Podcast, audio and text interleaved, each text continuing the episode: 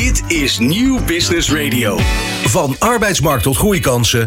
Van bedrijfscultuur tot innovatie. De Ondernemer. Live. Elke dinsdag van 11 tot 1. Live op Nieuw Business Radio. Met Remy Gieling en Jonathan van Noord. Ja, goedemorgen. Het is dinsdag net na 11 uur en de hoogste tijd voor een nieuwe De Ondernemer Live. Met vandaag aan de desk Jonathan van Noord. Yes, daar zijn we weer. Goed er zin in. Dat je er bent en de hele uitle deze hele aflevering staat in het teken van internationaal ondernemen. Wat moet je nou met jouw bedrijf de grens over of niet? Nou ja, daarover praten we de komende twee uur met diverse experts en ondernemers. En ze ook met Raymond Lansheuvel, Head of Business Development Nederland bij fintech-gigant Molly. Raymond, leuk dat je er bent. Dankjewel, dankjewel voor de uitnodiging. Leuk om hier te zijn. Ja, uh, ondernemers naar het buitenland. Eventjes uh, met de deur in huis vallen. Doen, niet doen? Altijd doen. Altijd doen, altijd doen. Groots denken. Absoluut. Over groots denken gesproken. Je kon vanochtend geen medium openslaan of uh, jullie stonden erin. Niet zozeer alleen door Molly zelf, maar wel door jullie aanvoerder, oprichter ja, Adriaan Mol. Hij leidt namelijk de lijst jonge miljonairs in Quote. Met een uh, geschat vermogen van 2,8 miljard euro over al zijn bedrijven. Dat is al 1 vijfde minder dan uh, het uh, jaar ervoor. Hè? Toch wat, wat gediscount in de roerige techmarkten.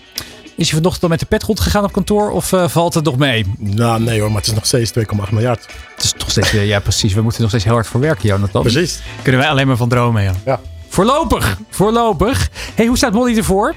Heel goed. Uh, Molly staat er heel goed voor. Uh, ook dankzij de, de funding die we gekregen hebben. Gezond bedrijf.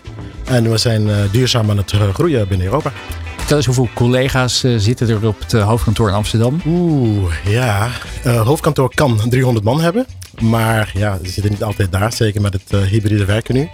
Hebben we een soort signing sheet waar mensen inderdaad kunnen gaan werken. Dus per afdeling heb je dan bepaalde dagen die je kan komen werken om niet te veel uh, overlast te hebben daar van elkaar. Ja. Dus, uh, het gaat aardig breed goed. Ja, we hebben het over internationaal ondernemen. Heeft Molly ook kantoren in het buitenland? Zeker weten. En dat is ook een van de dingen die wij ook, uh, ook aangeven als je naar het buitenland gaat. Zo dat je een fysieke presence hebt. Het is heel erg belangrijk dat je een lokale fysieke presence hebt in de landen waar je bent. Ik kan me voorstellen dat wij hier in, uh, helemaal diep geworteld in ondernemerschap zitten. Kennen Molly als, uh, als geen ander. -hmm. Grote internationale uh, ja, fintech organisatie. Payment service provider. Om het helemaal de, ja. ja. de, de, de, de bingo kaart te vullen. Maar als je op feest en partij komt. Kan ik me voorstellen dat niet iedere oom of tante gelijk weet wat, wat, wat jullie bedrijf doet. Wat, hoe, hoe, wat is jouw elevator pitch? Ja, je zou, je zou verbaasd staan. Dat heel veel mensen kennen Molly. Hebben Molly op een of andere manier gehoord. Maar of op hun af, uh, afschriften gezien. Hè? Ja, ik kom heel vaak op feest zeggen oh ja, oh ja, Molly, ik heb het ergens van gezien. Ja, ik zeg, hebben vast weer iets gekocht op mijn website. Uh, ja, wij zijn financial service provider. Dus de, de P is van financial. Uh, omdat we niet alleen de payments voor de klanten doen, maar ook financiële producten leveren. Dus klanten die bijvoorbeeld willen gaan uitbreiden, maar geen, uh, geen lening kunnen krijgen. Doen wij short-term learn en in de vorm van Molly Capital, ook last gelanceerd. Dus we proberen zoveel mogelijk producten, financiële producten op de markt te zetten om onze klanten te helpen groeien. Ja. Dat is de doelstelling. Voldoende topics ja. om het komende twee uur over vol te praten. Maar we gaan eerst zo meteen naar het laatste ondernemersnieuws. Van arbeidsmarkt tot groeikansen. Van bedrijfscultuur tot innovatie. De Ondernemer. Live. Elke dinsdag van 11 tot 1. Live op Nieuw Business Radio.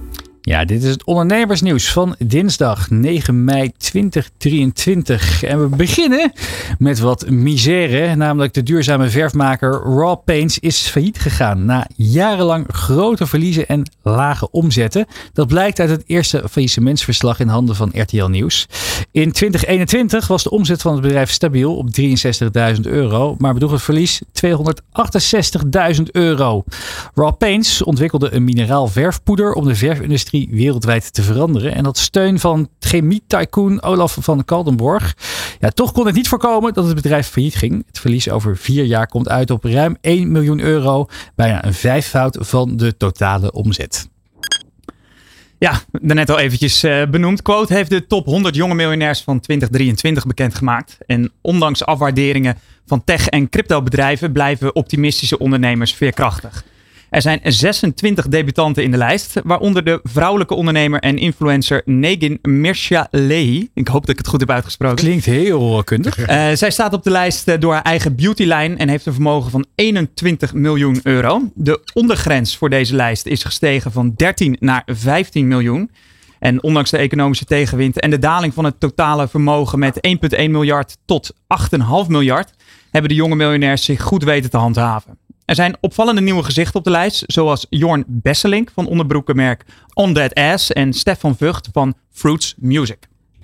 Jij had niet verwacht dat uh, Ass uh, uiteindelijk een miljonair uh, zou worden, maar de wonderen zijn de wereld nog niet uit. Dan Aquablue, die heeft een nieuwe samenwerking aangekondigd met Selecta en KPN om een duurzame watertap in 16 Europese landen uit te rollen. De watertap zuivert en mineraliseert leidingwater en kan verrijkt worden met verschillende smaken en vitamines. De watertap biedt een duurzaam alternatief voor plastic flessen en de duurzaamheidsdata wordt bijgehouden en gerapporteerd via een online dashboard wat ook waardevol is voor klanten. De samenwerking brengt Aquablue dichter bij een doel om in 2030 1 miljard plastic flessen te besparen. Ja, en gisteren kondigde de Van Mossel Automotive Group aan dat zij de eerste grote stap gaan zetten buiten de Benelux. Autohandelsgroepen Hugo Pfoe wordt overgenomen. En dat is een van de grootste dealergroepen in de Noord-Duitse regio Hamburg. Uh, het bedrijf heeft een omzet van 300 miljoen euro en telt 700 medewerkers. Ja, Remy, uh, even terugkijkend uh, naar het nieuws. Uh, de quotelijst, hè, die 100 jonge miljonairs.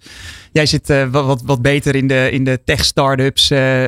dat soort jongens staan er, staan er vooral op. Wat valt jou op nou als je die lijst bekijkt? Uh, een paar, paar interessante ontwikkelingen inderdaad. Kijk, het feit dat, uh, dat Adriaan Mol, maar natuurlijk ook zijn, uh, zijn, zijn, zijn compaan Robert Vis wederom de lijsten aanvoeren. Robert Vis is van het bedrijf MessageBird, waar hij ooit ook ja. een mooie, is begonnen met, met Adriaan Mol. Ja, dat zijn gewoon internationale giganten die ook in het buitenland inderdaad zeer succesvol zijn geworden. MessageBird heeft ook op tijd denk ik moeten, moeten gesaneerd hè, in, die, in die roerige techmarkten. Hebben ook zij ervoor gekozen om, om op tijd ja, hun ambities bij te schaven. Een andere opvallende in de lijst is onder andere Stijn Koster. Hij is van, het bedrijf, van, van een serverbedrijf dat zich helemaal richt op, uh, richt op, uh, op, de, op de gamingmarkt. Een deel van uh, is volgens mij tegenwoordig in handen van ja, gaminggigant Ubisoft. Maar nummer drie, ja, dat vind ik een van mijn favorieten. Dat is Job van der Voort van het bedrijf Remote.com. Een paar jaar geleden eigenlijk opgericht. een spin-out van GitLab, een grote Nederlandse organisatie die ja, wat eigenlijk een soort van sociaal netwerk bouwt voor programmeurs, zo noem ik het altijd vaak. Dat moet je even uitleggen.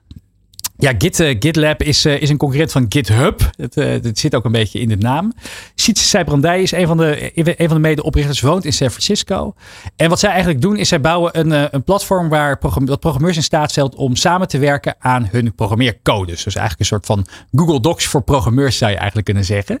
Het mooie van dat bedrijf is dat het volledig remote werkt. Dus ze hebben een, een, een, een, volgens mij een mannetje of duizend op de payroll staan. Maar ze hebben geen fysieke kantoren. Dus ah, iedereen. Nu werkt, weet ik over ja, wie het hebt. Ja, iedereen, werkt, ja, ja, ja, iedereen werkt daar van, uh, vanuit, vanuit huis of vanuit een eigen kantoortje wat ze, wat ze ergens ter wereld hebben gehuurd. Mhm. Mm -hmm. En Job was uh, eigenlijk de rechterhand van, van, van, van Sid Sijbrandij. En hij zag hoe ingewikkeld het was voor zo'n bedrijf om inderdaad over de hele wereld die kantoren, die, die kantoortjes te, te openen voor, voor al die mensen. Hè. In elk land moest je weer een eigen, eigen salarisadministratie opzetten. Echt een gedoe. En Job besloot om daar een oplossing voor te bouwen in de vorm van remote.com. Dus als jij nu een medewerker wilt aannemen in Zuid-Afrika, Kenia, uh, Saudi-Arabië of misschien ergens in Azië, waar ook ter wereld. Mm -hmm. Remote.com zorgt er gewoon voor dat jij altijd compliant met lokale wetgeving. En ook uh, uh, ja, eigenlijk dat, dat iedereen bij je op de loonlijst kan staan, waar ook ter wereld. En uh, het is super knap dat ze eigenlijk in een, in een paar jaar tijd een bedrijf hebben ontwikkeld.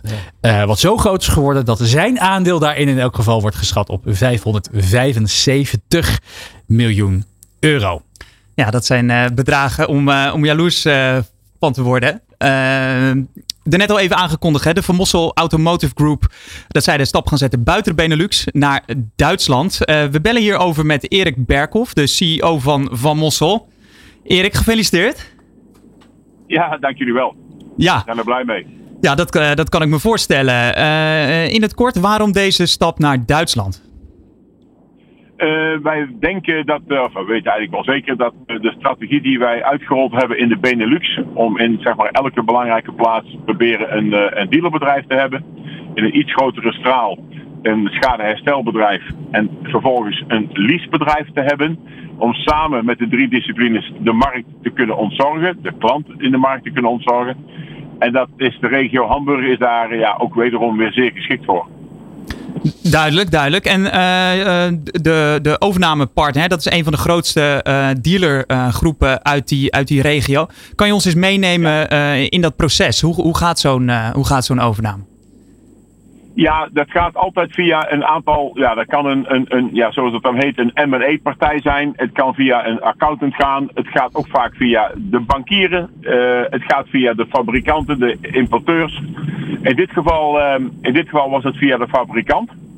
Ehm, omdat het bedrijf eh, geen opvolging had, kwam het eh, te koop. En wij zijn daar inmiddels al wel anderhalf jaar geleden mee aan de slag gegaan. Normaal duurt dat zo'n proces niet zo lang, maar wij wilden deze markt natuurlijk eerst goed verkennen, weten waar we aan begonnen. Nou, dan gaat het verkoopproces beginnen. En uiteindelijk eh, hebben we dat eh eergisteren kunnen afronden. En hoe anders is, eh, is de Duitse markt? Want jullie zijn, hi- hiervoor waren jullie in de Benelux actief en nu dan naar Ja. grote broer Duitsland. Hoe anders is dat land?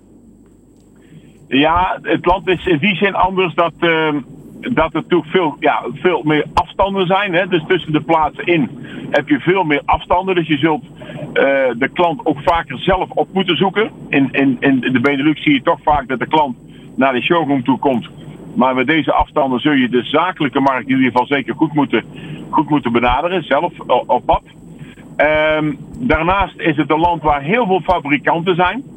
Dus het is ook eh, eh, het land waar door, door fabrikanten vaak geëxperimenteerd wordt met allerlei nieuwe acties, eh, nieuwe ontwikkelingen in, in producten.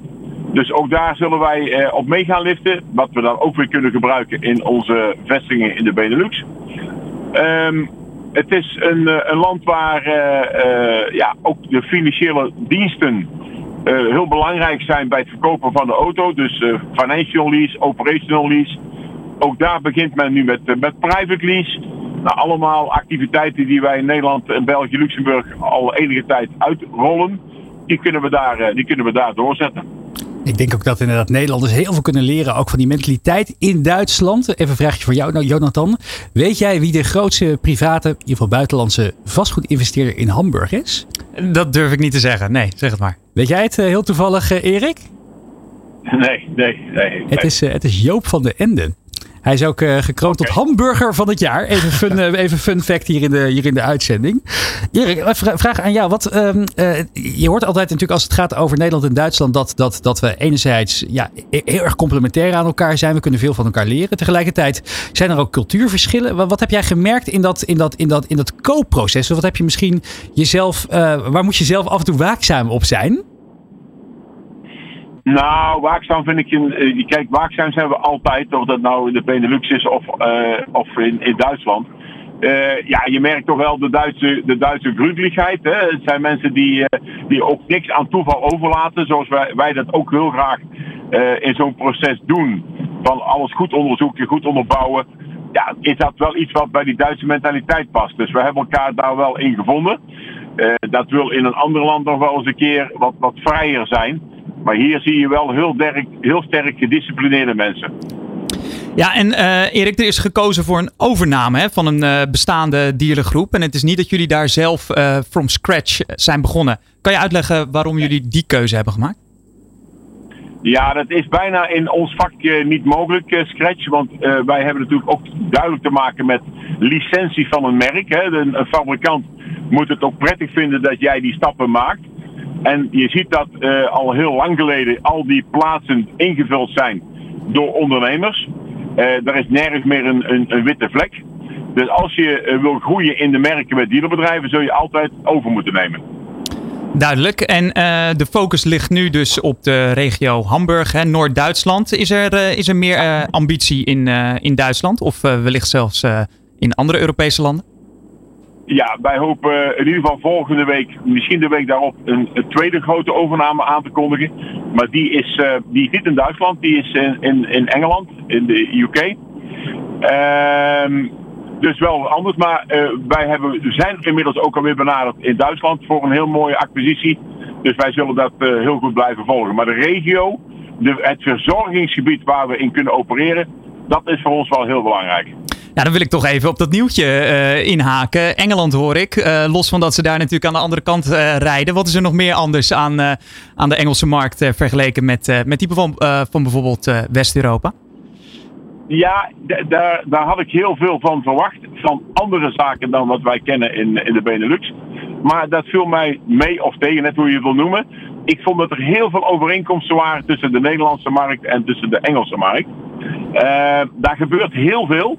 Ontzettend veel auto's worden er verkocht. Ehm, het is een land waar nog wel de, de strategie, en dat geldt ook voor Duitsland door, eh, het, het saneren van dealernetwerken. Dat staat daar op een heeft dat op een lager pitje gestaan. Willen ze nu een inhaalslag maken. Dat het verzorgingsgebied per vestiging eh, groter wordt. Ehm, dat is in Engeland nog wel echt aan de orde. Zie jullie een ontzettend grote organisatie, Erik. Met eh, een echt een prachtig Nederlandse organisatie. Ruim 70 jaar, 4600 medewerkers eh, in die Benelux, een miljarden omzet. Veel ja, ondernemers zijn natuurlijk eh, eh, van iets, hebben bedrijven een iets kleinere omvang. Maar ik toch wel een beetje te kijken naar, moet ik die stap nemen naar het buitenland? Misschien eh, wel naar België of naar Duitsland. Wanneer zou je ze adviseren om dat wel of niet te doen? Wat voor ik controlevraag denk zou je jezelf kunnen Ik stellen? denk dat schaal, dat schaal wel heel belangrijk is. Ehm, eh, als je een, een kleiner bedrijf overneemt, kun je vaak ook een minder sterk management neerzetten. En het management, in mijn beleving, moet ook echt uit het land komen. Ik heb in België eerst geprobeerd met een, eh, een aantal Nederlandse collega's daar het bedrijf aan te sturen. En dat heeft niks met de kwaliteit van die collega's te maken, want die zijn echt goed. Maar dan is het toch in een andere land daar voet aan de grond krijgen. Die cultuur stappen. Dan in Duitsland natuurlijk ook nog de taalbarrière. Eh, denk ik dat het heel belangrijk is dat je schaal moet hebben. Zodat je ook gewoon een heel sterk en volwassen managementteam neer kunt zetten. Ontzettend eh, fijn dat je vandaag hier eh, het even de mooie stap wilde toelichten. Erik Berkhoff, eh, CEO van, van Mossel Automotive Groep. En heel erg veel succes met die stappen die jullie nemen in Duitsland en verderop in Europa. De Ondernemer. Live op Nieuw Business Radio. Ja, wie wil groeien met zijn bedrijf kan dus een keer voor kiezen om de grens over te gaan. Maar ja, hoe doe je dat en welke belemmeringen kan je allemaal tegenkomen? Ja, hier eh, heeft eh, Molly ook eh, onderzoek naar gedaan in het Cross Border Manual. En hierover praten we verder met Raymond Lansheuvel, Head of Business Development bij Molly. Raymond, wat hebben jullie precies onderzocht en waarom? Ja, even eerst terug wat Erik net zei. Hij, hij tipt een aantal dingen aan die in het cross-border manual ook naar voren komen. Hè? Cultuurverschillen, regelgeving en ook nog eh, leiderschap. En, eh, het is zo belangrijk dat je dat heel goed voorbereidt voordat je echt de stap maakt in, eh, in het land waar je weer gaat groeien. Want het kan essentieel zijn. Ehm, waarom hebben we dit gedaan? We zagen dat onze klanten in de gesprekken heel veel ideeën hebben om te gaan groeien. Maar ze liepen tegen heel veel, ze zagen heel veel beren op de weg. Ze wisten niet wat ze moeten doen. Dus wij hebben toen gedacht, weet je wat, we gaan met bedrijven praten die de, stap al gemaakt hebben. Om te kijken of we handvaten kunnen krijgen om dat te delen met onze klanten. We hebben een base van ongeveer 130.000 bedrijven. Dus ja, een aantal hebben echt wel die stap gemaakt en hebben echt wel de, de, de, de barrières weggehaald en overwonnen. En ook succesvol geweest. Dus eh, die eh, input hebben we gebruikt. En in een hele mooie manual eh, gebundeld. En dat gaan we delen met, met onze klanten. Je kunt het downloaden op onze website. Wat, ehm, wat, wat valt je op in die gegevens? Wat voor klanten, wat, eh, valt er iets te zeggen over het type ondernemer wat er dus voor kiest om de stappen naar het buitenland te zetten? Ja, dat is heel breed eigenlijk. Kijk, eh, Molly, is voor, voor elke klant, hè, van de, de, de zelfstandige die een webshop heeft, tot de bedrijven, de grote bedrijven die willen gaan groeien naar het buitenland. Dus niet echt een specifieke vertical die echt uh, daar van toepassing is. Wat je wel ziet is dat bedrijven heel vaak kijken naar uh, landen om ons heen. Hè. Dat ze, de, Nederlandse, de Nederlandse bedrijven pakken als eerst België. Hè. Dat is makkelijker, is een, is een uh, gelijknamige markt. En vervolgens gaan ze kijken, oké, wat is de eerstvolgende stap? En dat is heel vaak Duitsland. Wat me wel opviel in het onderzoek is dat met name China en, en de US ook op de ranking stonden. Dat vond ik erg verbazend. Ja. Want he, heb je een, uh, een top 5, uh, Raymond, van waar bereiden Nederlandse bedrijven ja, naartoe je, uit? Ja, precies. Als je kijkt naar de bedrijven die al, al internationaal verkopen. Ja. Eh, die willen dan als eerste gaan uitbreiden naar eh, België. En als ze dan nog niet, niks hebben gedaan, dan gaan ze naar Duitsland. Dus dat is eigenlijk de, de verschil. Dan krijg je, kijk, je hebt Duitsland, je hebt België, je hebt, eh, dan heb je, kijk, Amerika komt er ook bij. En dan andere landen in Europa. Dus het is niet echt een eh, vaste top 5. Het varieert ook per, eh, per eh, groep. Hè? Als je een Mhm. bepaalde productfit hebt met een bepaalde markt, ga je daar eerst naartoe. voordat je verder gaat Ja, uitbreiden. 16% inderdaad naar België Ja. zie ik in het rapport staan. Wat me daar ook weer van, van ja, verbaasde eigenlijk is dat ik veel ondernemers die ik heb gesproken die de stap hebben gewaagd naar België. Ja. Dat die heel vaak van in eerste instantie van een koude kermis terugkomen. Ik weet eh, heel veel jaar geleden nog eh, Jitse Groen met de Just Eat Takeaway toen Ja. het nog gewoon thuisbezorgd.nl heette. Ja. Dat hij dacht van nou we maken de stap naar langzaam maar zeker naar België. Maar dat hij dacht oh ik heb hier zo op verkeken. Het was een andere. Hè, je denkt die taal is, lijkt een beetje op elkaar. Maar de manier hoe je mensen moet benaderen. Het feit dat je een, een, een site eigenlijk gelijk in twee talen notabene moet opzetten. Hè, Frans en, eh, en het Vlaams. En is, eh, wa- Was het daar trouwens ook niet dat de, de eetcultuur ook heel anders was in, eh, in België? Volgens mij zijn zij veel minder van het, van het afhalen en, en eh, de, ja, de, de, de afhaalcultuur en de, en de bestelcultuur zoals wij die, eh, Ja. zoals wij die hebben. Toch Ja. dat Bourgondische van dan doe ik het liever zelf dan, eh Ja, dat ze ik gaan afhaal. ook veel meer eh, naar buiten. Ja. Eh, dat, Ja. dat is Liever verschil. uit eten Ja, dan, ja. eh, dan, eh, ineten. dan thuis. Ja, ja. Ja, En hetzelfde met Coolblue. Die had, die had volgens mij ook diezelfde ervaring. Jaren, jaren, jaren geleden. Voordat ze opnieuw succesvol. Dus ook daarbij was voor mij de les van neem het niet te lichtzinnig. Het is niet zo, we, we, we, we kopen een punt .be, eh, punt .be domeinnaampje. En we kunnen eh, los. Ja, we kunnen los. Nee, nee, nee. nee. Je hebt, daar heb je echt te maken met cultuurverschillen. Je moet echt gaan kijken, het product wat ik heb in Nederland, past het ook in het land waar ik naartoe wil gaan? Heb ik een goede productfit? Uh, wat je terecht zegt over de Belgische cultuur is heel anders. Hè? De eetcultuur is heel anders dan de Nederlandse. Dus misschien moet je een aanpassing maken. Daarom is het essentieel dat je ook lokale kennis in huis neemt. Met lokale partners die weten hoe het rijlen en zeilen daarin zit. En die kunnen je beter adviseren om de juiste fit te maken. En dan kan je wel succesvol zijn. Ja, wat ik hier ook in zie staan. hè, 72% van de bedrijven heeft een, heeft, heeft een duidelijk beeld op de vraag uh, hoe, of ze het beste kunnen inspelen op die, uh, op die markt. 22% van de bedrijven verwachten uh, niet dat hun product over de grens goed zal verkopen. Ja, ja. Pessimistische, pessimistische gedachtegang. Een aantal ja, bedrijven die worden benoemd in dit onderzoek zijn ook onder andere Maries de Lamaris. maar ook Q-Park, ja. weer heel groot. Wat, wat, wat zijn een beetje de overkoepelende thema's tussen dit soort bedrijven? Want ze hebben natuurlijk een hele andere markt. Mm. -hmm. mooie, mooie, mooie flesjes uh, ja, zeker, water zeker. en handzeep en parkeerplekken. Ja, zeker. Ik denk, ik denk het verschil wat ze gemeen hebben is ze kijken naar past ons product in die markt? Is daar een vraag naar? En zo ja, hoe kunnen we dusdanig uh, tailoren dat het past met, het, met het, uh, de doelgroep die ze willen bedienen? Um, als je kijkt bijvoorbeeld het verhaal van. Uh, Duitsland is een heel grote markt.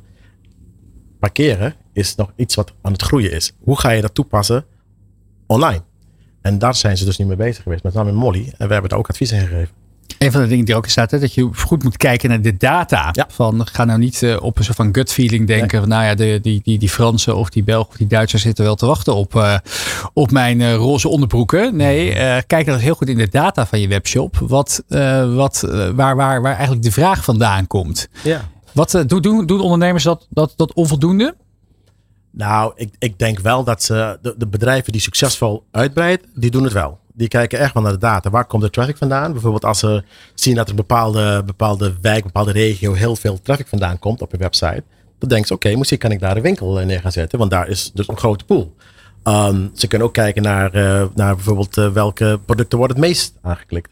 Ja, dus dat is het voordeel van internet. Je kan dus alles zien vanuit één land. En leveren jullie ook die data aan? Want jullie hebben, weten natuurlijk ook wel, ja. uh, als je alleen al naar de afschriften kijkt, uh, wa waar uh, gekocht wordt, in, wie, wie, het zijn. Ja.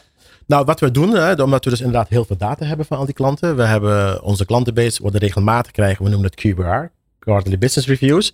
Gaan we met de klant zitten, we kijken naar hun website, we kijken naar waar komt de traffic vandaan, welke betaalmethodes worden het meest aangeklikt. En we geven daar ook adviezen. We kijken ook naar ontwikkelingen in de markt hè, waar ze zich in willen gaan begeven. Laatst kwam een, een klant mij van, goh Raymond, we willen Duitsland willen we openen. Uh, kan je ons adviezen geven over hoe moeten we onze website opzetten? Uh, dan geven we dan kijken welke partner hebben we daar die het beste mm -hmm.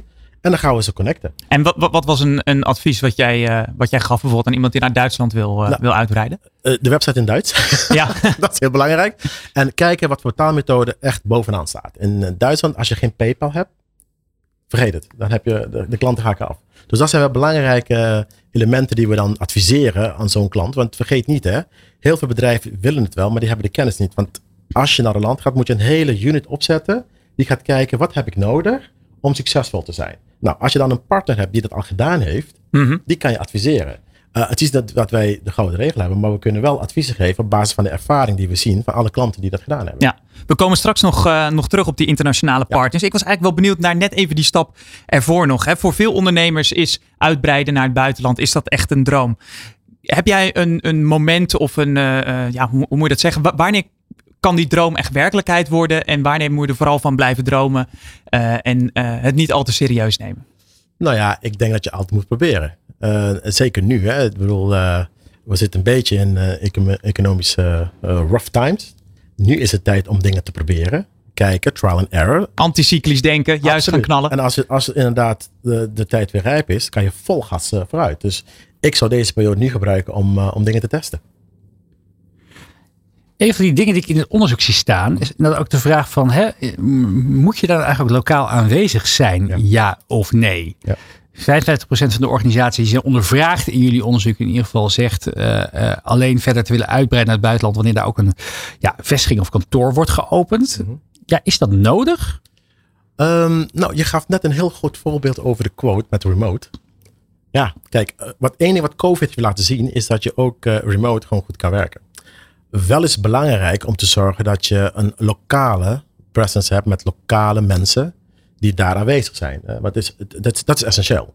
Je kan niet vanuit Nederland eh, zeggen van oké, ik ga nu de Duitse markt op met eh Nederlands mensen die Duits spreken. Dat Ja. gaat gewoon niet werken. Het zou ook een beetje vreemd zijn als wij bij een webshop iets zouden be- bestellen eh, en vervolgens bellen we de serviceafdeling Ja. en worden we in het Duitse woord gestaan. Dat zouden wij hier ook niet prettig vinden. En het, het, het is ook leuk dat, eh, dat Erik dat net zei hè, van, van, eh, van Van Mossel. Zij hadden het dus geprobeerd met Nederlanders eh, eh, in het managementteam. Werkt niet. Bij Duitsers niet doen. Nee, niet doen. Hetzelfde hebben wij. We hebben echt eh, native leiders in de landen. Wel met de internationale ervaring. Want als je dat niet doet, heb je kans dat die eh, kantoren zich gaan afscheiden van het hoofdkantoor. Dus je moet zorgen dat de leiders die daar zitten native zijn, maar wel internationale ervaring hebben. Zodat je de cultuur die je wil uitdragen als bedrijf gelijk blijft. Want dat is wel belangrijk om groei te kunnen realiseren. Maar het hoeft natuurlijk niet altijd met een kantoor daar. Je zou ook gewoon kunnen zeggen van nou Amsterdam of eh, is ook een, prachtige plek voor heel veel eh, mensen, experts om te werken. Je, ik ken veel ondernemers die bijvoorbeeld zeggen van nou we hebben wel lokale klantenservice medewerkers, maar die, die hebben we met z'n allen gewoon op, op, op, op ons hoofdkantoor ja, aan, de, aan, de, aan de Herengracht eh, gezet. Kan, klopt. Dat is ook mogelijkheid. Maar wij kiezen ervoor om, zeker de commerciële teams, hè, dat is het echt in de landen, omdat die heel snel met de klant kunnen schakelen. Die zitten midden in het markt, met een, met een in het als het ware. En dat is veel sterker dan als ze alles centraal hebben, een commercieel team centraal hebben. Mensen moeten gewoon eh, zeggen, oké, kan je binnen een uur met me zijn? Duits is een beetje lastig, is wat groter. Maar in Nederland, als de klant belt, wij kunnen zo naar de klant toe gaan. België, idem dito. En in Duitsland hebben we verschillende kantoren. En daar kan je ook wat sneller naar je klant toe gaan. Jonathan? Ja, ik was eigenlijk wel benieuwd, eh, eh, helemaal aan het einde van het, eh, van het onderzoek. Wellicht ga ik nu een beetje van de hak op de dak. maar eh, dat vond ik wel interessant dat jullie daar ook wel, eh, nou ja, schuldbewust klinkt heel snel, hoe moet ik dat zeggen? Eh, eh, jullie hebben het eh, onder andere daar over een eh, uitbreiding die Molly had gedaan in 2020 naar Italië. Eh, en jullie hebben je toen teruggetrokken uit dat, eh, uit dat land. Want het was niet het juiste moment. Eh, in het onderzoek gaan jullie daar niet heel veel verder, eh, eh, heel veel dieper op in. Maar daar ben ik toch wel eh, benieuwd naar. Nou, Leg eens ja, uit, wat, het is- wat is niet het juiste moment? Nee, het is geen rocket science. Ik bedoel, op het moment dat je, je product fit nog niet goed is voor de markt, ja, dan ga je geen investeringen doen. Zo simpel is dat. Dan ga je liever focussen op de landen waar je wel een product fit hebt, die wel kunnen groeien. Anders ga je kapitaal vernietigen. En kan je een voorbeeld geven wat er dan nog niet goed matchte met, eh, met de Italiaanse markt? Eh, niet on top of my head. Oké, oké. Remy, heb jij nog eh, mooie, mooie statistieken eruit? Nee, ja, ik, eh, ik vind het een interessant, interessant, interessant onderzoek. En ik vraag me inderdaad af, wat, ehm, eh, wat zou je nog meer willen weten van die mensen? Er zijn uiteindelijk 411 medebeslissers of eindverantwoordelijken geweest die, hè, die hierop hebben geantwoord. Er zijn veel, eh, veel vragen uitgesteld. Wat is er nou nog iets wat je in een vervolgonderzoek zou willen verdiepen? Nou, ik denk vervolgens zou kunnen zijn van, je hebt die stap gemaakt en nu? Want je hebt nu alle barrières overwonnen en nu ben je daar. Oké, hoe ga je zorgen dat je duurzaam blijft groeien? Wat moet je doen om duurzaam te blijven groeien? Dat zou een mooie topic zijn voor het eerstvolgende onderzoek. Nou, over een halfjaartje zien we je sowieso terug. Maar eerst, we zijn nog niet klaar natuurlijk. Eerst gaan we inderdaad kijken van wat zegt eigenlijk de Kamer van Koophandel over wat we wel en niet moeten doen als we gaan starten in het buitenland. Dit is De Ondernemer live op Nieuw Business Radio. Ja, ondernemen in het buitenland, dat moet je dan wel en vooral ook niet doen. Natuurlijk staat ook bij die vragen de Kamer van Koophandel je bij met raad en daad. Jacob van der Vis is adviseur bij Team Internationaal bij de Kamer van Koophandel. En met zijn dagelijkse werk helpt hij heel veel ondernemers en bedrijven, starters en groeiers. Met vragen over andere de BTW-invoerrechten, HS-codes, verzekeringen en nog meer prangende kwesties. En hij hangt aan de lijn. Jacob, een hele goede morgen. Goedemorgen. Leuk er te zijn.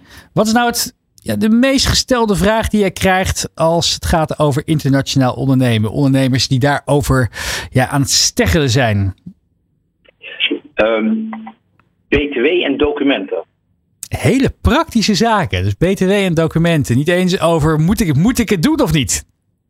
Nee, het is heel vaak, uh, is dat vervolgens de vraag van hoeveel ga je dan exporteren, hoe vaak, wat voor ervaring heb je.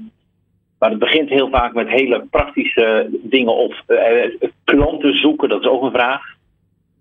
En wat zeg jij dan? Want als iemand, iemand klopt bij jou aan en je begint gelijk over de BTW-vragen. Ik kan me voorstellen dat er nog een aantal stappen aan vooraf gaan voordat je je daar druk over moet gaan maken. Ja, dan probeer ik te kijken van oké, okay, uh, waarom ga jij uh, exporteren? Wat is je drijfveer? Uh, heb je goed gekeken wat er allemaal uh, aan te pas komt? Is je bedrijf daar een beetje op ingericht? Uh, spreek je de taal een beetje? Begrijpen jullie elkaar? He, dus hoe heb je je voorbereid om vervolgens die stap te nemen? Gaat er ook niet de vraag aan vooraf eigenlijk van waarom wil je naar het buitenland? Ja, ja dat is ook een van de dingen die je terecht de vraag van waarom wil je naar het buitenland? En er zijn, laat ik zeggen, verschillende redenen voor. Mensen komen op vakantie of komen buitenlanders tegen, zien kansen en mogelijkheden en willen daar gewoon instappen. Dat is iets wat we heel vaak merken. Ja, is dat, is dat, een, is dat, een, is dat een goed uitgangspunt? Of, uh, of, of, kan je misschien veel beter kijken inderdaad van, goh, zit die markt wel op mij te wachten? Um, ik, ik vind het wel een goed uitgangspunt, maar het is meer om het gesprek aan te gaan. Niet dat je dan meteen in moet stappen. Maar ik vind het leuk als mensen op dit soort manieren gewoon uitgedaagd worden, is na te denken over van hé, hey, is Nederland wel ruim genoeg voor mij of kan ik ook verderop? Ja, dus het is al, echt een prachtige aanleiding. We hadden het net al even over een onderzoek wat de payment service provider Molly heeft, uh, heeft uh, uitgevoerd onder uh, 411 beslissers in de e-commerce sector. Wat zijn nou ja. landen die in trek zijn bij Nederlandse ondernemers? Volgens naar, naar jouw ervaring. Als je het over e-commerce hebt, daar, we zien heel veel dat er uit um, uh, Azië gekocht wordt uit China. Uh, dat men daar aansluiting vindt. En verkopen zien we toch best wel veel in de Verenigde Staten, ook via allerlei platforms. En als het gaat over fysieke handel en diensten, zien we toch heel veel gewoon in landen om ons heen. Ook uh, Duitsland, België, nu ook het Verenigd Koninkrijk, nu er toch wat meer regels zijn. Um, een beetje afhankelijk van ja, laat zeggen, wat je doet, zien wij toch dichtbij en dan e-commerce veel ver af. Een van de dat dingen heeft te maken met onze doelgroep, de, de MKB tot een mannetje of. Een van de dingen die mij altijd opvalt als het gaat inderdaad over, over ondernemers die de stappen naar het buitenland zetten, is dat er vaak inderdaad wordt gekeken naar, nou, we noemden het net al eventjes België, Duitsland, misschien wel de Verenigde Staten. Import natuurlijk veel in, uh, in, in Azië. Als het gaat over IT-outsourcing, doen ze weer, weer veel, heel veel handel met, uh, met misschien wel Oost-Europa. Ja. Een van de landen die, die, die altijd een beetje stilletjes blijft, ik ben benieuwd naar jouw ervaring, is Frankrijk. Ik hoor weinig ondernemers die de stappen nemen om Frankrijk te gaan veroveren. Wat is jouw ervaring daarmee, uh, Jacob? Ja, Frankrijk is um, voor veel mensen een moeilijk land. Het heeft te maken met de taal. Wij spreken niet Frans en de Fransen spreken moeilijk Engels. We zien daar toch echt een kentering in Duitsland, waar Duitsers toch wel Engels gaan leren, maar er zijn nog niet heel veel Fransen die het Engels oppakken. En daarnaast, um, de, mentaliteit is toch een beetje anders. Uh, wij zijn heel erg direct. Uh, uh, daar is eten, drinken, omgaan, persoonlijk met elkaar is gewoon een stuk belangrijker dan bij ons. Het begint al bij België. Uh, en ook, nee, die, die, taal is echt gewoon een barrière. En het vriendjes zijn met elkaar en het onderling de zaken organiseren. Ja, Jacob, en dan hebben we het nog ineens over de, de eh, na de, na de lunch. En het wijntje wat daar, uh, wat er natuurlijk gebruikelijk is. Uh, ik, ik heb nog ook wel een, een vraag voor je. Uit het onderzoek van Molly blijkt dat een derde van de bedrijven, van de ondernemers, die zegt dat het economisch klimaat hen voorlopig weerhoudt van uitbreiding naar het buitenland. Merken jullie dat ook? Was het, ik noem maar wat, twee jaar geleden of voor de oorlog in Oekraïne, was het dan altijd wat meer Hosanna dan nu? nou, je merkt wel dat, dat dat er wat minder vragen over komen, althans van de wat grotere bedrijven, want die hebben dan toch blijkbaar duidelijk te zorgen, ook uh, financieel en, en hun coronaverhalen gewoon goed de rit te krijgen, corona-ervaringen. En uh, het is voor een, een, voor een starter in e-commerce veel makkelijker om even te beginnen en iets te doen. Dan, ja, dan heb je gewoon die, die zorg heb je een stuk minder. Wij zien wel weer het aantal vragen, laat ik zeggen, terugkomen uh, op, op de gebieden van de bedrijven. Maar het, het is een tijdje wat rustiger geweest. Ja, ja, ja. Um, ik, uh, ik ga ervan uit dat jullie uh, hartstikke vaak gebeld worden hè, door, uh, door ondernemers. als je nou een voorbeeld kunt geven van een, een ondernemer die je hebt kunnen behoeden voor een, voor een lelijke val internationaal. Wat komt er dan als eerste in je naar boven? Nou, het eerste wat in mij naar boven komt is dat de eerste ervaring moet een goede ervaring zijn. Anders dan baal je voor de rest van je leven, om het zo maar te zeggen. Dan, dan, dan hoef je de tweede stap niet nog een keer te doen, te doen. En wat we zien is dat Bijvoorbeeld bij producten uit China moet je heel erg opletten als je een proefbestelling doet, dat je weet hoe je inkoopt. De, de, leveringscondities. Wordt het geleverd in de haven van Rotterdam? Moet ik het zelf uit Shanghai ophalen? En dat zijn vaak dingen die men bijvoorbeeld vergeet. En dan koop je een product dat is een paar honderd eh, euro kost dat. Maar dan, om het, die haven uit te krijgen, ben je nog eens een keer een paar honderd euro kwijt. Want het zit in een container en het moet uit die container. En dan moet het bij iemand in de opslag en dan moet je het uit die opslag halen. En al die handelingen kosten veel geld. En als mensen met mij in gesprek gaan, dan zeg ik: joh, reken erop dat je de eerste keer veel kosten kwijt bent aan die handelingen hou daar rekening mee. Maar de volgende keer heb je er minder last van als je een container vol koopt. Dus dat zijn gewoon hele praktische dingen. Ja, ja, ja dat klinkt ook wel naïef dat mensen daar niet eens uh, aan denken. En gewoon als een uh, YouTube dropshipper uh, denken, ik, ik ga lekker cashen. als, je, als, je, als je het niet weet en geen idee hebt dat er internationale afspraken over zijn. dan ja, gewoon in, normaal, ik wil niet zeggen in normale handelingen, maar ja, wij merken gewoon uit ervaring dat wat zo is, dat mensen daar redelijk simpel instappen. En dat ze ook gewoon denken, het komt uit China naar Nederland. Dus ik kan de haven van Rotterdam inrijden en ik kan het er zo uithalen. Nou slaan wij uh, Nederlanders onszelf uh, graag op de borst als het gaat over onze internationale ambities. We zien onszelf graag als een handelslandje. Ik weet nog jaren geleden dat uh, Jan-Peter Balken de, de VOC-mentaliteit wist aan te halen. Maar doen we het eigenlijk wel zo goed, Jacob? Zijn we eigenlijk wel zo ondernemend? Of mag er ten opzichte van de ondernemers in omringende landen eigenlijk nog wel een tandje bij qua ambitie? Ja, ik denk dat de ambitie nu weer terug mag gaan komen. Nu, we gewoon, nu we ons weer kunnen richten naar, uh, naar het buitenland. Uh, ik denk dat we nog wel behoorlijk ambitieus zijn. Wat je ook alleen een beetje ziet is hoe meer ZZP'ers je krijgt. Mensen die eigenlijk een klein bedrijf hebben. Voor hen wordt het moeilijk om echt grote uh, internationale dingen te gaan doen. Omdat ze daar als bedrijf te klein voor zijn. En wij zien wel dat toch ook weer steeds meer bedrijven ook gaan samenwerken om grotere projecten op te pakken. Maar als het gaat over handel, als het gaat over toeleveren, uh, laat ik zeggen, dat soort zaken, daar zijn wij gewoon best wel groot in. Want wij weten waar we in kunnen kopen en we weten hoe we moeten verkopen. Uh, dus daar is best wel veel enthousiasme en veel activiteit vanuit Nederland. Er is uh, dus ook nog steeds hoop voor de toekomst. Ah, absoluut, absoluut. Steeds nieuwe markten, nieuwe mogelijkheden. Het, het hele e-commerce verhaal, ik zie er gewoon heel veel Nederlanders in springen mensen die vroeger alleen een winkel hadden, nu uh, het, het erbij doen en dan gewoon zich goed voorbereiden. Uh, ik zie daar echt, uh, wij passen ons wat dat betreft gewoon goed aan. Dankjewel, Jacob van der Vis van de Kamer van Koophandel. De Ondernemer. De Ondernemer live. Op Nieuw Business Radio. We praten verder met Raymond Lansheuvel, Head of Business Development Nederland bij Molly. Ja, Raymond, hoe, wat, wat, wat, wat, wat blijkt er uit jullie cijfers? Jullie zijn een internationaal opererende onderneming, 130.000 klanten in binnen- en buitenland. Ja. Is Nederland uh, wel zo groot en ambitieus als we zelf denken dat we zijn? Um, ja, ik, ik denk de ambitie is er in ieder geval. Dat sowieso. Uh, de, de, de executie, ja, dat, uh, je moet het gewoon doen.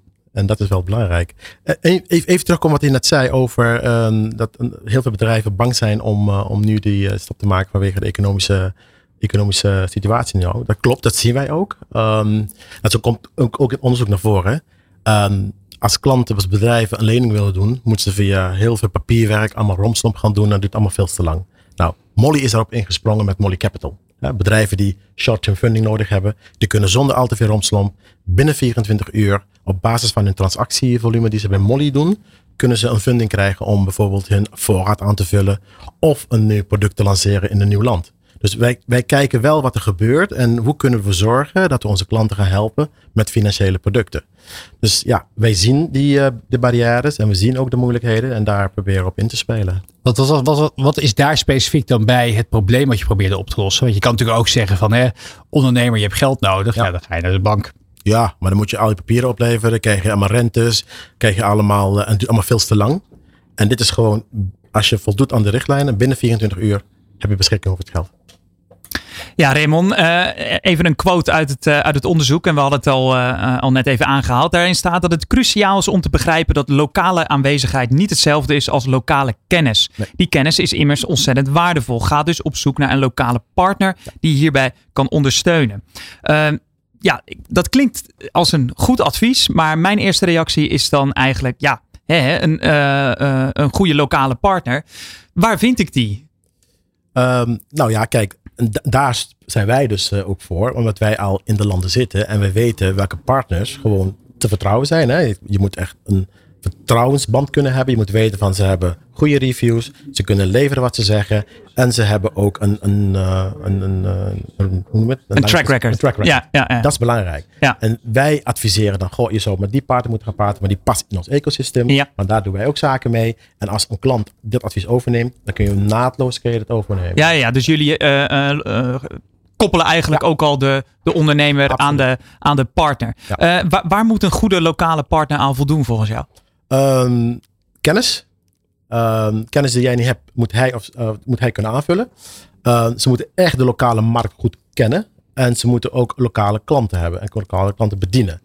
Uh, en ze moeten ook een aanvulling zijn op wat jij wil gaan bereiken in dat land.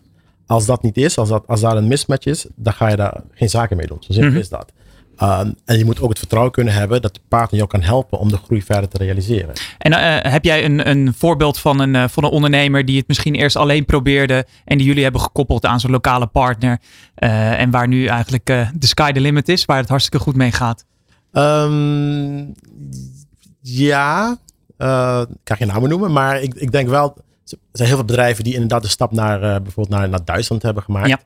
En die bijvoorbeeld een, de betaalmethodes niet hadden die ze, die ze wilden hebben. Wij gingen mm -hmm. naar de website kijken en we constateerden van hé, hey, waarom heb je die betaalmethode bovenaan gezet? Ja. ja, dat werd me zo verteld. En laten wij dan zien van, joh, als je deze betaalmethode op deze manier boven zet, dan heb je een conversie van x procent. Ja, want dat, dat, dat was een voorbeeld uit het, ja. uh, uit het onderzoek. Hè? Dat je in Duitsland moet je uh, PayPal ja. uh, bovenaan hebben. in België bankcontact. was voor mij een volledig nieuwe, nieuwe naam. dat is dus iets waar jullie dus echt bij, bij helpen. Kijk, in Nederland is Ideal de belangrijkste betaalmethode.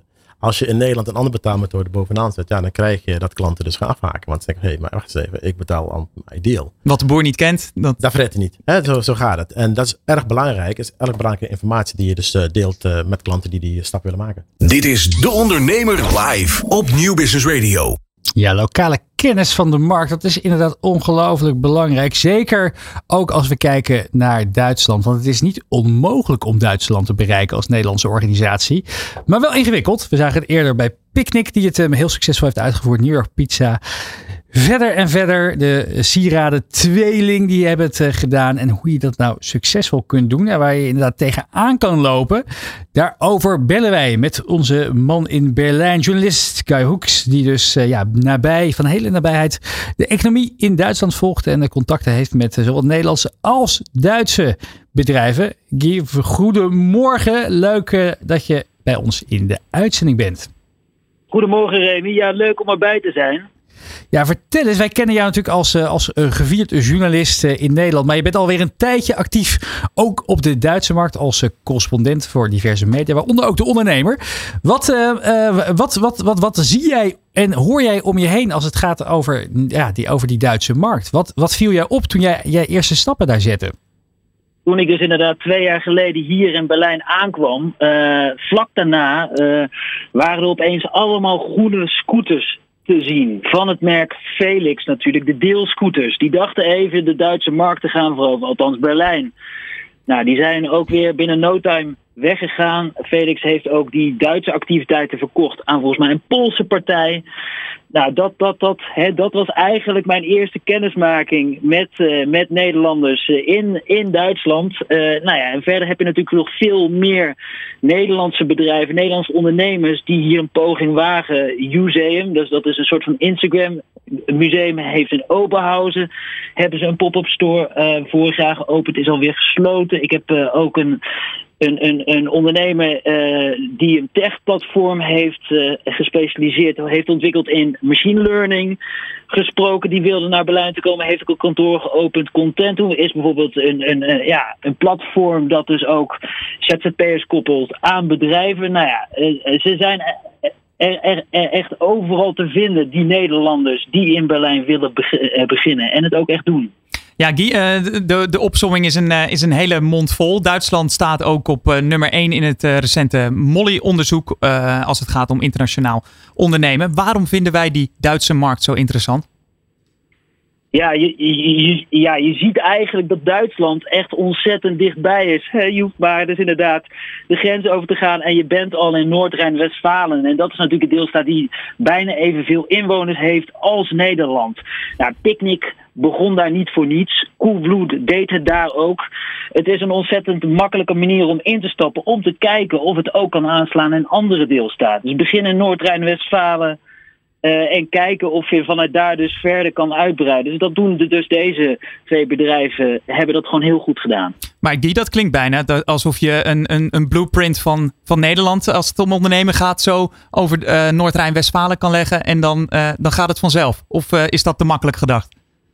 Dat is wel te makkelijk gedacht, Jonathan. Want er zijn wel degelijk cultuurverschillen je ziet, uh, je ziet dat, dat de Duitsers uh, ontzettend, ontzettend vriendelijk zijn. Maar ze zijn niet zo direct als Nederlanders. Dus als je ook echt op de man uh, dingen af gaat vragen, dan, dan, hè, dan schrikken ze ook een beetje af. En dat, zagen, hè, dat zag je misschien ook in het geval van, van Felix. ja, wat verder opvalt is dat de Duitsers wel enorm waarderen als er service is. Want ik zie dat ook hier omheen in Berlijn. Ja, er is toch een gebrek aan service in allerlei sectoren. Een Food Supply doet dat heel goed.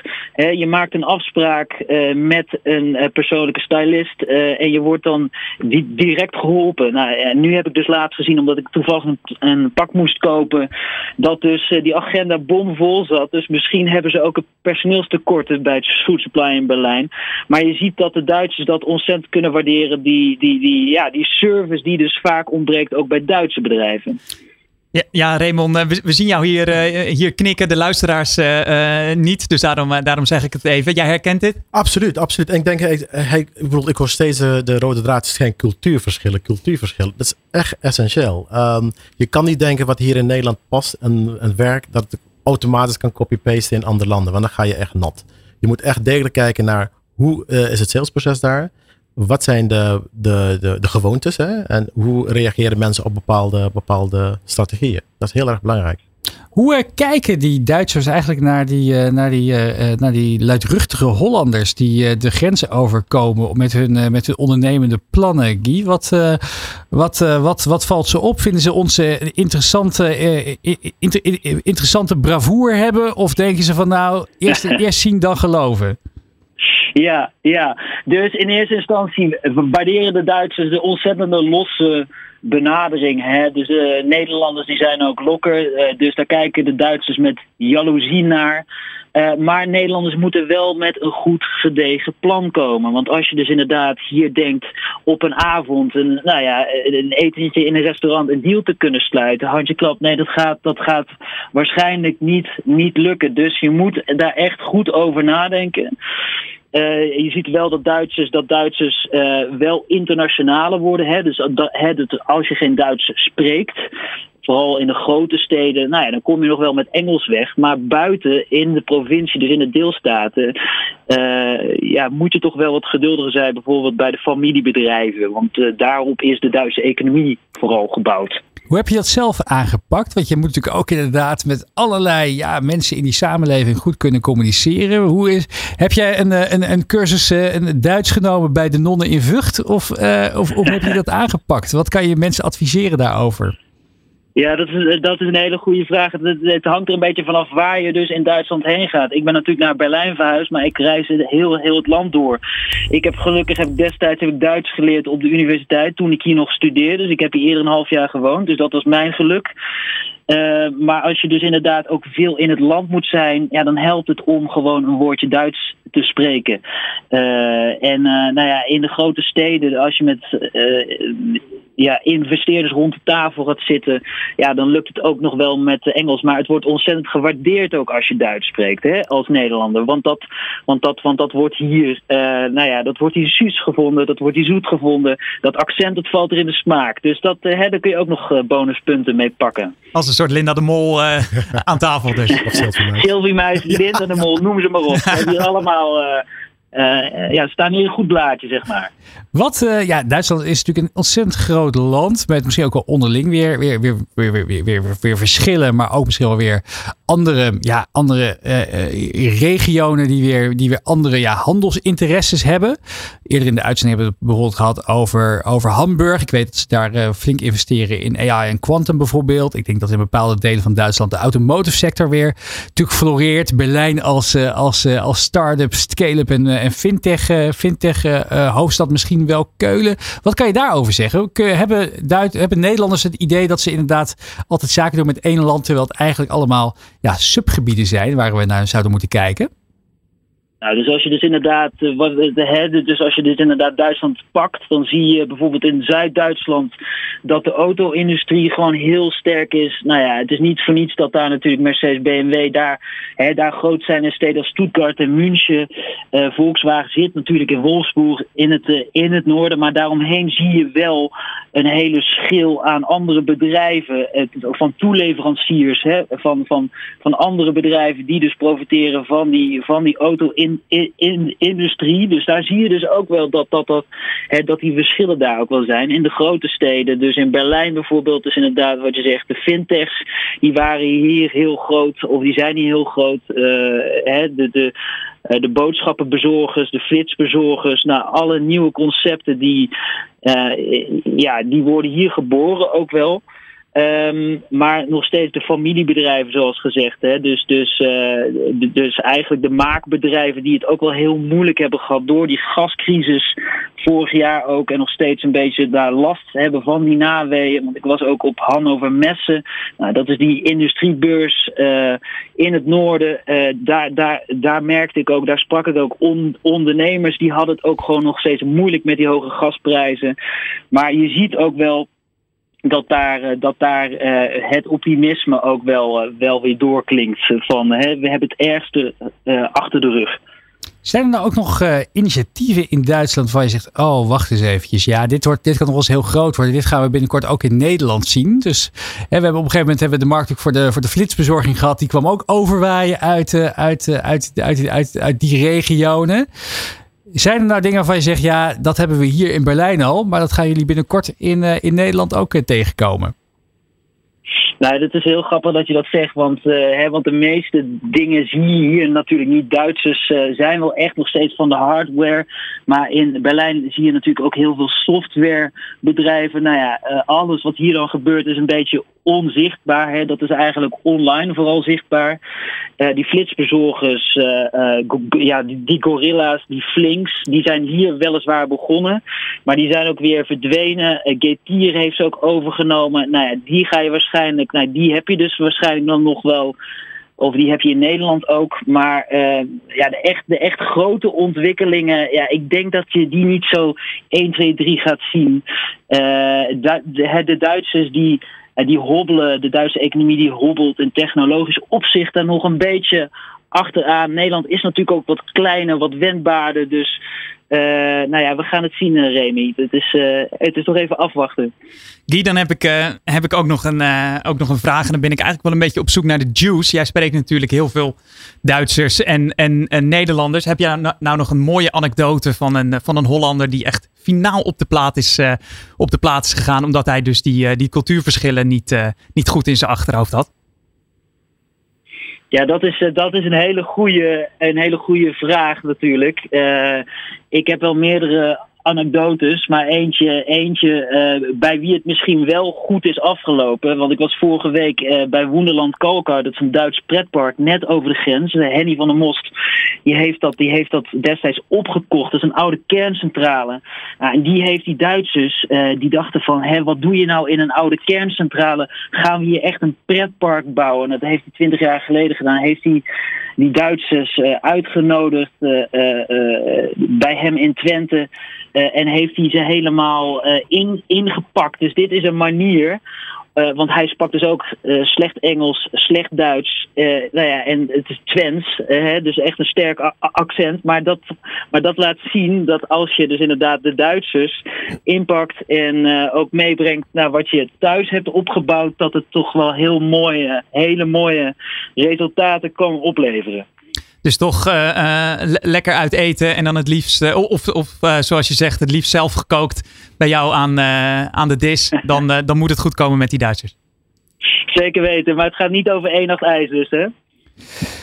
Guy Hoeks, dankjewel voor je bijdrage hier vandaag in De Ondernemer Live. En je blijft je natuurlijk al je activiteiten volgen in Berlijn. We gaan even tussenuit voor de reclame. Zo dadelijk in uur 2 van de Ondernemer Live praten we uitgebreid verder met uh, Raymond Lansheuvel van Molly. Met Jelmer Wind van Team 5PM over internationaal ondernemen. Die hebben razendsnel uh, gegroeid in een paar jaar tijd. Een YouTube agency in talloze landen uitgerold. Nou, daar gaan we over hebben. We gaan ook nog uh, bellen met onze correspondent in Londen. Ondernemer en Brexit-expert Lennart van Otterlo. Dus als je daar meer over wil weten, blijf vooral hangen. We zijn dus zo dadelijk bij je terug. Van arbeidsmarkt tot groeikansen. Van bedrijfscultuur tot innovatie. De Ondernemer. Live. Elke dinsdag van 11 tot 1. Live op Nieuw Business Radio.